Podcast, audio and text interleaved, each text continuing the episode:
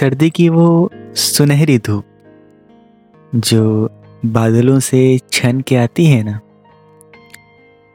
वही धूप जो ठंडी हवाओं में जब आपके बदन को छूती है तो एक सुकून भरी राहत दे जाती है।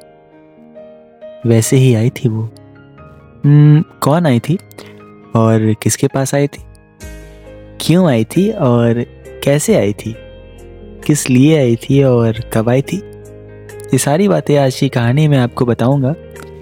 तो शुरू करते हैं आज की कहानी, शायर खान की जुबानी।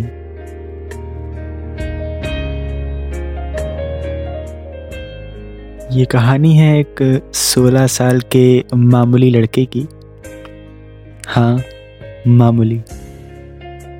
शायद मामूली इसलिए क्योंकि वो इतना अमीर नहीं था।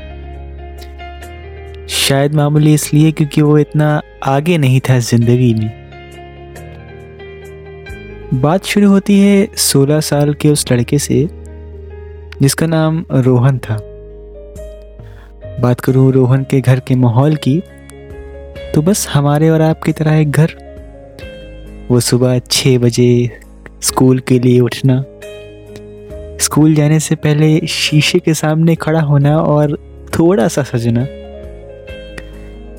यूँ रोहन ज़्यादा बात नहीं करता था अपने घर में किसी से। अब चाहे वो उसके माँ बाप हो या उसके भाई बहन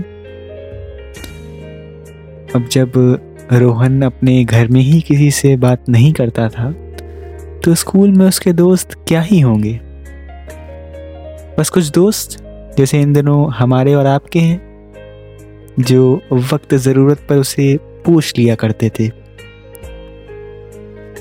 बड़ी ही नॉर्मल चल रही थी ज़िंदगी उसकी। जब स्कूल में वो होता है ना, स्कूल का एनुअल फ़ंक्शन याद होगा आप सबको। रोहन के स्कूल का वो एनुअल फ़ंक्शन आया, जो रोहन की ज़िंदगी को किस तरह से बदलने वाला था, इसकी भनक शायद रोहन को भी नहीं थी। तो मिलते हैं अगले एपिसोड में। और फिर आपको बताते हैं कि कैसे उसे एक एनुअल फ़ंक्शन ने रोहन की ज़िंदगी को पल भर में बदल दिया।